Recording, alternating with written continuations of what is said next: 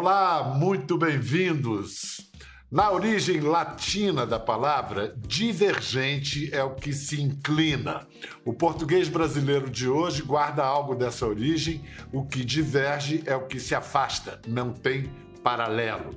Agora, depois de 31 anos de divergência ativa, um ministro do Supremo Tribunal Federal amplia essa acepção ele não estabeleceu paralelos com seus pares, mas quando se afastou, fez como quem não se incline. Aposenta-se do cargo, mas não de suas opiniões. Para este carioca de 74 anos, a divergência começa em casa.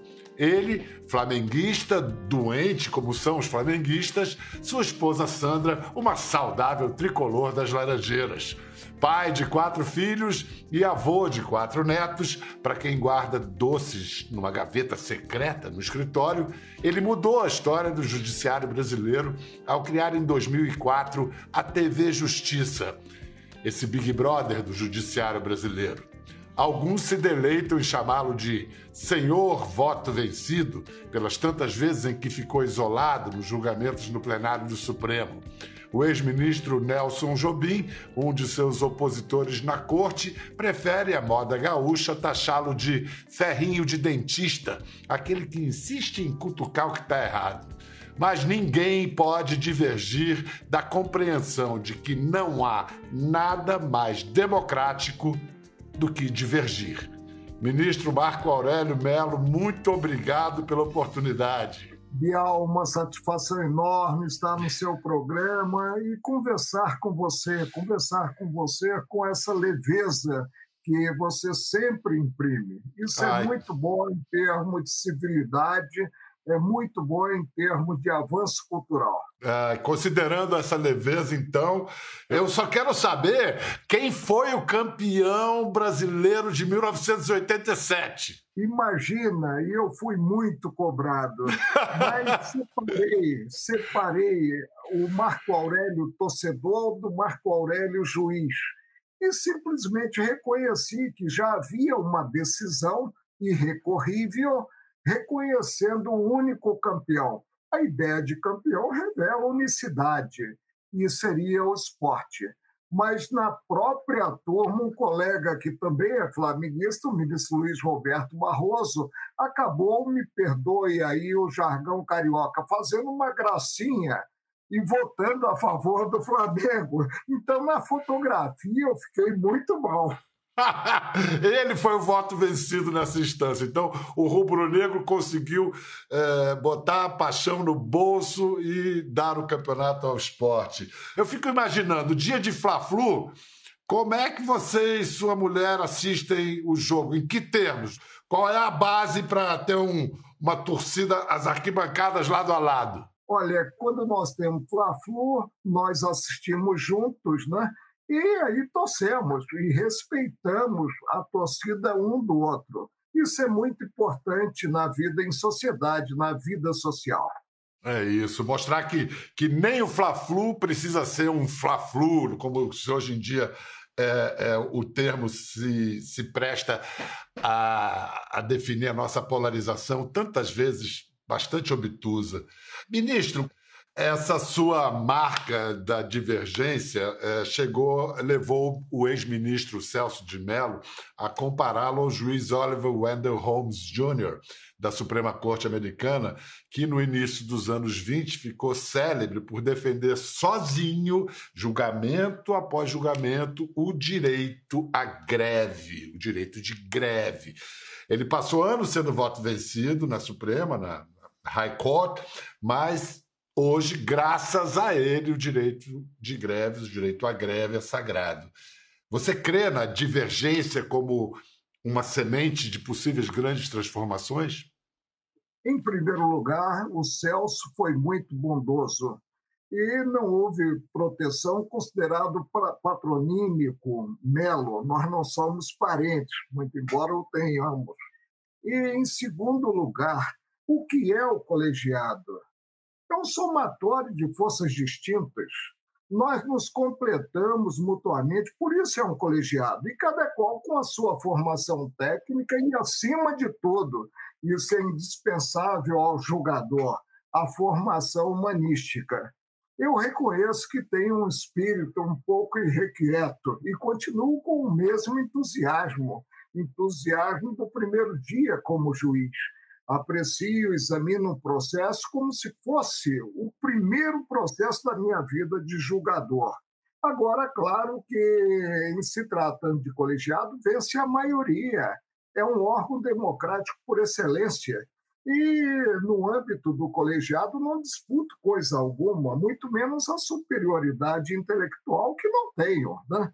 É, quem não lhe deixa mentir quando você diz que recebe cada processo como se fosse o primeiro é um colega seu que vai falar agora e que era advogado quando é, você semeou um direito fundamental na justiça brasileira em 2004. Eu te conheci ainda como advogado por muitos anos e, aliás, você foi o relator eh, de uma causa emblemática na minha vida profissional e na jurisprudência do Supremo, que foi a causa da anencefalia.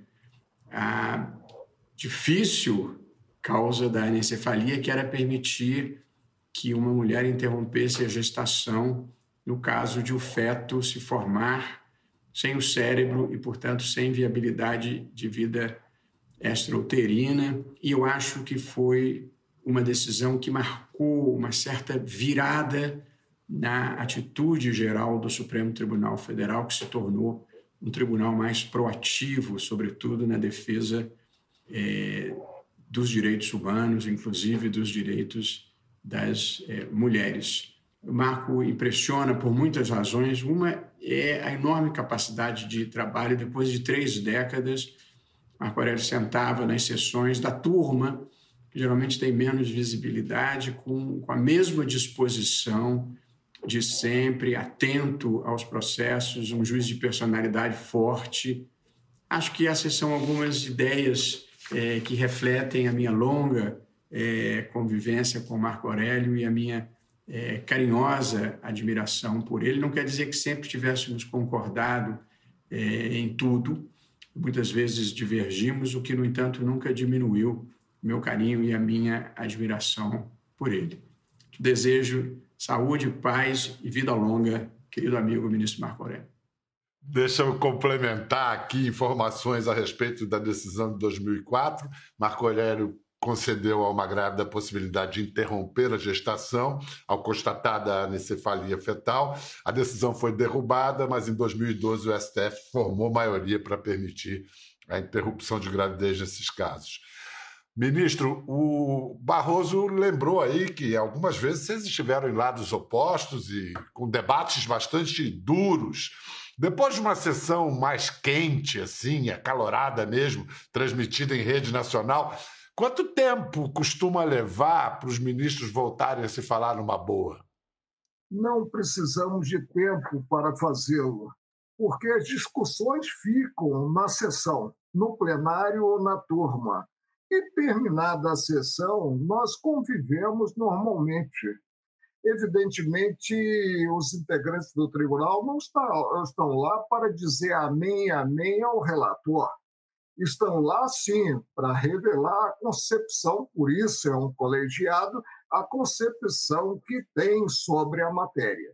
O que vai sair no jornal do dia seguinte não faz diferença para mim se não for o certo. Faz, para mim pouco, para mim faz. Não, eu entendo. Só vou concluir. Saia, Tão faz. pouco a opinião Porque pública me é servidor de meu semelhante, eu devo contas aos contribuintes. Assim, nós não julgamos para a multidão nós julgamos pessoas. Vejo que o novato parte para a crítica ao próprio colegiado. Mas com um colega você tem uma inimizade declarada, com Gilmar Mendes. Pois é, um descompasso, porque fomos amigos, lecionamos inclusive juntos na UNB, lecionamos juntos no IDP, que ele hoje tem a propriedade, né? E, de repente, surgiu esse descompasso. Surgiu o descompasso porque eu penso que o ministro Gilmar ultrapassou todos os limites imagináveis na crítica ao meu desempenho, à minha vida de juiz. E, evidentemente, eu tenho família, eu não poderia, muito embora seja um bom cristão, vire a página com naturalidade, né? Eu não podia admitir a agressão sofrida e continuar convivendo simplesmente com ele.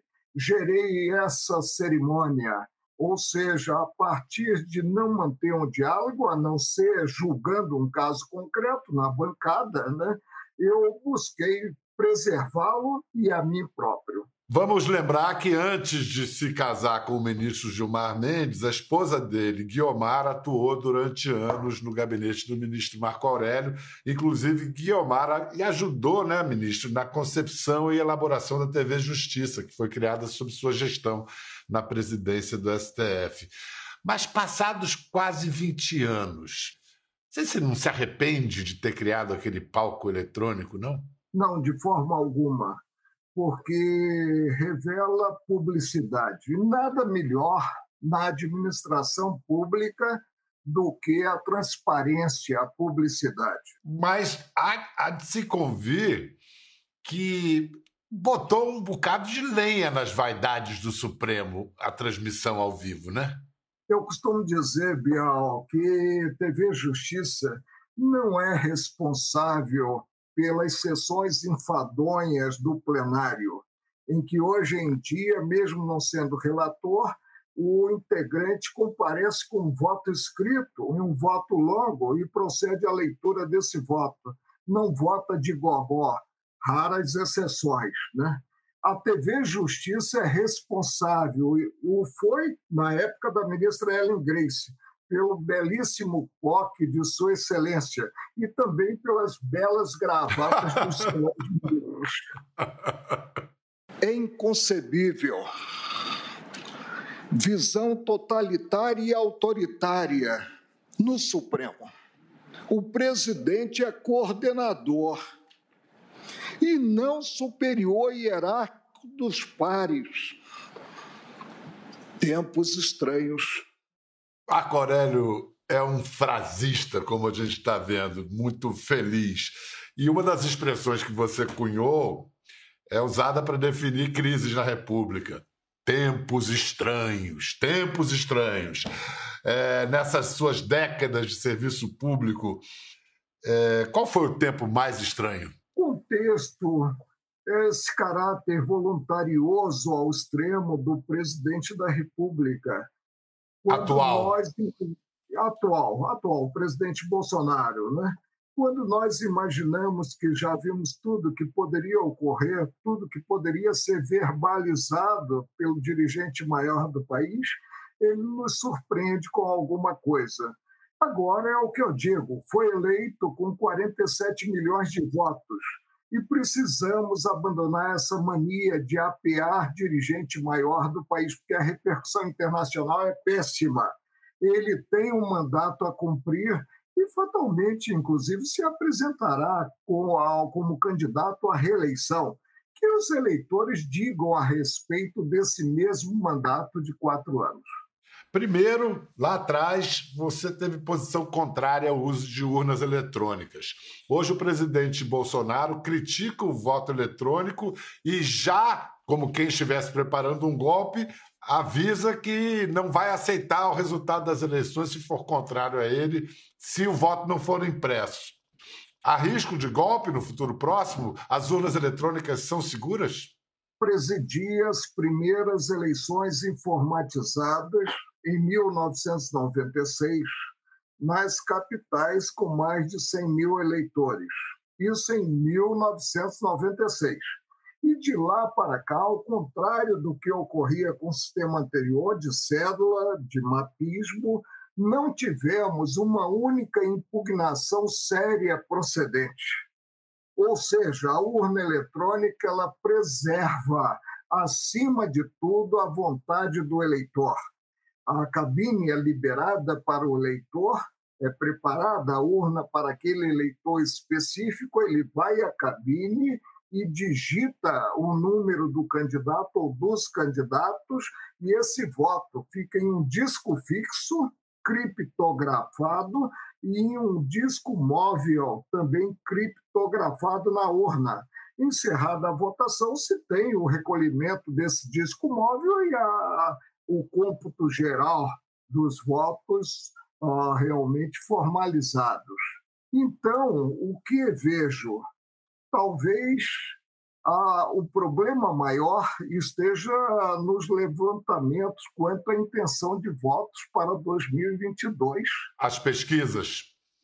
E já prepare o presidente até certo ponto, porque nós não somos ingênuos, já prepara campo para uma impugnação se não for vencedor na candidatura à reeleição. Quem sabe? Mas, essa, é mas essa impugnação é sinônimo de golpe, seria sinônimo de golpe.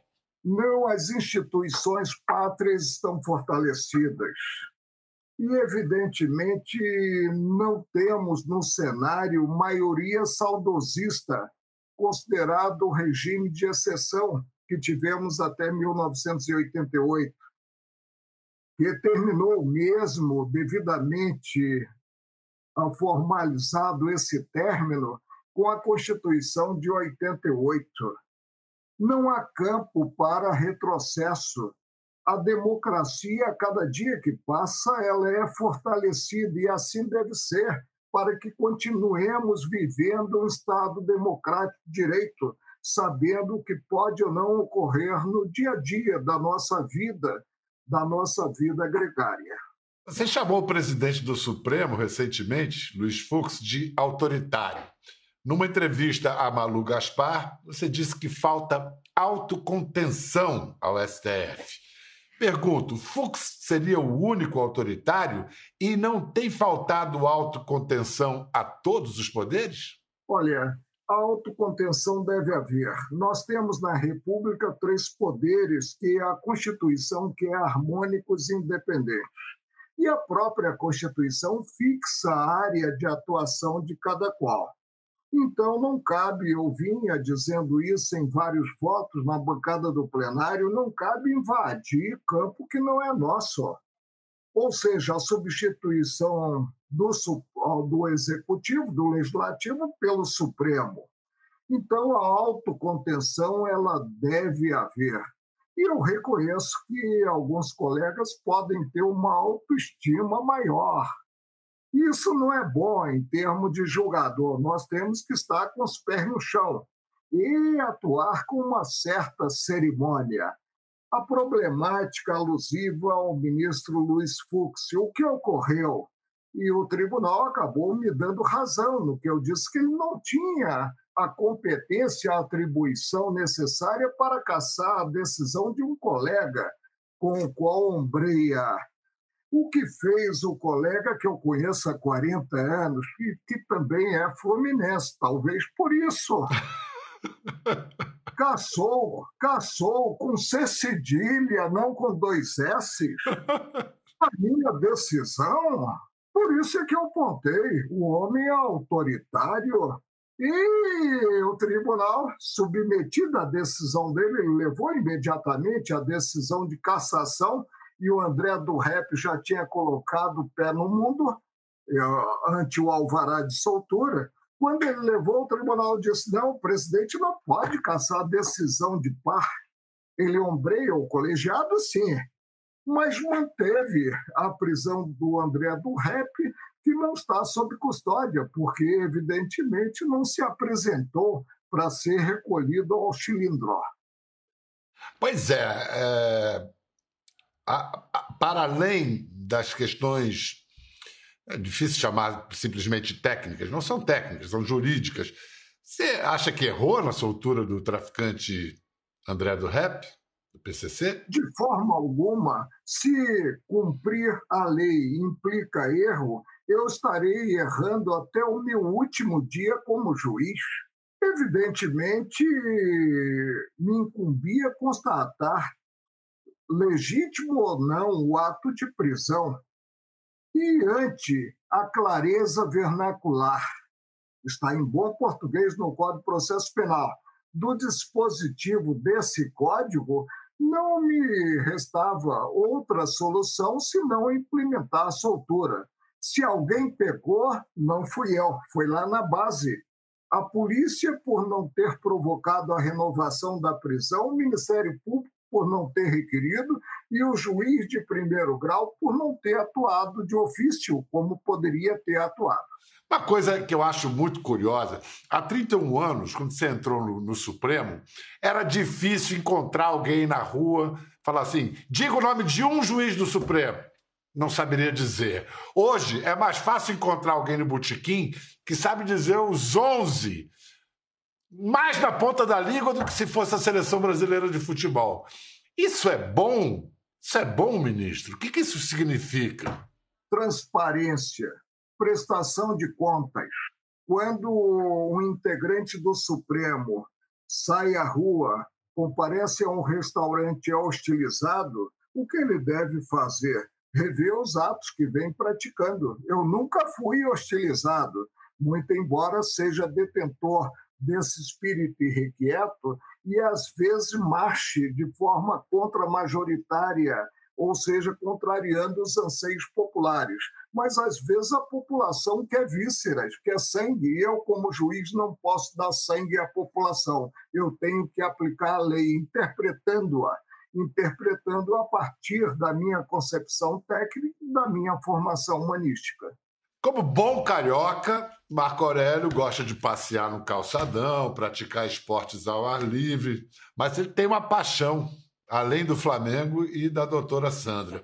E ele a chama de boneca Nissei. É uma motocicleta Kawasaki, 1.500 cilindradas. Agora, eu estava lembrando é, como as, as motocicletas eram um símbolo de transgressão e como hoje nós temos essas motociatas a favor do governo. Isso é sinal que as motos viraram um símbolo conservador ou que esse é um governo transgressor? Não, não é um governo transgressor. Cada presidente da República tem seu estilo e nós precisamos respeitar esse estilo. Ele é simplesmente presidente Jair Bolsonaro. Ele gosta de pilotar uma moto. Ele, de vez em quando, faz isso mas eu não imagino que ele ultrapasse sinal ou cometa outras transgressões. Eu, pelo menos, não ultrapasso. Mas no caso da, da pandemia, são mais de 500 mil mortos, a previsão é de que logo chegaremos a 600 mil mortos. Quanto à contribuição do presidente para chegarmos a esse número, a CPI da Covid tem mostrado inúmeros erros do governo no enfrentamento da pior crise sanitária de nossa história. Na sua visão, na sua interpretação, o presidente Jair Bolsonaro e seus ministros podem ser responsabilizados pelas mortes? Eu não tenho nem aos ministros no banco do réu ou no banco dos réus, por isso não posso julgá-lo. Mas que foi muito negativa a postura que ele assumiu no início cogitando de uma gripezinha e também uma postura negacionista quanto aos efeitos da pandemia, foi porque ele deveria, e nós aprendemos isso desde a infância, dar o exemplo, que o exemplo vem de cima, e preconizar o uso da máscara, o uso do álcool, ah, o isolamento. Né? Ainda hoje, o presidente faz o seguinte gesto: uma criança com máscara, ele abaixa a máscara da criança. Uma outra criança, ela, ele manda abaixar a máscara. Qual a sua reação a esse tipo de provocação? Só pode ser chamado assim. É péssimo. Isso é péssimo em termos de exemplo. E eu diria que rebelde não é o juiz Marco Aurélio, rebelde é o presidente da República. Quero mostrar agora dois momentos seus no teletrabalho em que a vida pessoal irrompeu no meio do, de, sua, de, sua, de, de sua profissão. Vamos assistir. Identificados, e essa identificação. Essa identificação, ele não me abandona. Quem vota é o ministro Marco Acompanhe. Para continuidade de julgamento e, portanto, me declarando habilitado a votar no dia 4 de dezembro de 2018. ou seja, há mais de ano. Ah, mediante. Que graça, que graça! Flagrante! O vovô Marco Aurélio infringindo a lei do almoço e liberando doce para os netos antes da refeição. Para ser mais específico, liberando chocolate. e a família de chocolatras. Né? E aí descontraiu o ambiente. Eu penso que revelou o lado humano do julgador. E para mim, a, o perfil humanístico do julgador é mais importante do que o perfil técnico, já que as leis são feitas para os homens e não os homens para as leis. Ministro, tornou-se histórico o discurso que o senhor fez ao assumir o Tribunal Superior Eleitoral. O Brasil vivia sob o impacto do mensalão e muitas autoridades preferiam simplesmente ignorar fatos gravíssimos que estavam sendo revelados. Você disse: o Brasil se tornou um país de faz de conta. Faz de conta que não se produziu o maior dos escândalos nacionais, que os culpados nada sabiam, o que lhes daria uma carta de alforria prévia para continuar agindo como se nada de mal tivessem feito. Bom, já se passaram daí 15 anos, alguns dos envolvidos seguem ignorando certos fatos. É, hoje, 2021, Continuamos fazendo de conta que não aconteceu o que aconteceu nos últimos anos? Continuamos. E a Lava Jato bem demonstra isso. E ela agora praticamente está com missa de sétimo dia já encomendada. E aí o que ocorre no Brasil? Vinga um sentimento de impunidade. Sem dúvida alguma, a justiça é do homem. É passível de falhas, quer na arte de proceder, quer na arte de julgar. Mas há um sistema de recursos para corrigir erros. E esse sistema de recurso é acionado. A Lava Jato tem mais aspectos positivos do que negativos, sem sombra de dúvida. É, o senhor gosta de animais, Sei que tem uma vaca chamada Rubi, ótimo nome para vaca, outros bichos também. Numa escala de prioridades agora, no seu doce fazer nada, como dizem os italianos, a que, que você vai se dedicar mais na aposentadoria? Aos livros, aos bichos ou aos netos? Aos três. E de início, e não morrerei de tédio, né? eu não penso ir para o mercado. Eu nunca fui um homem de buscar a prata pela prata. Eu sempre busquei a realização. E tenho, graças a uma vida econômica, uma vida disciplinada, eu tenho uma situação econômica financeira muito razoável.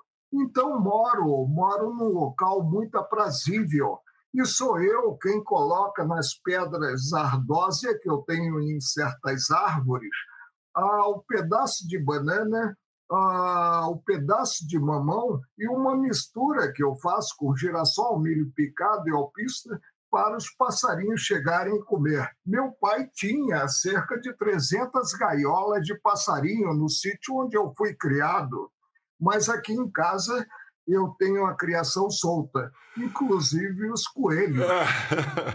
Muito obrigado, ministro Marco Aurélio. Desfrute de sua merecida aposentadoria. Muito obrigado por essa oportunidade. Olha, foi enriquecedor esse papo para mim e o contato, a alegria que nós mantemos em tudo que nós fazemos. Para você em casa, muito obrigado. Até a próxima. Quer ver mais?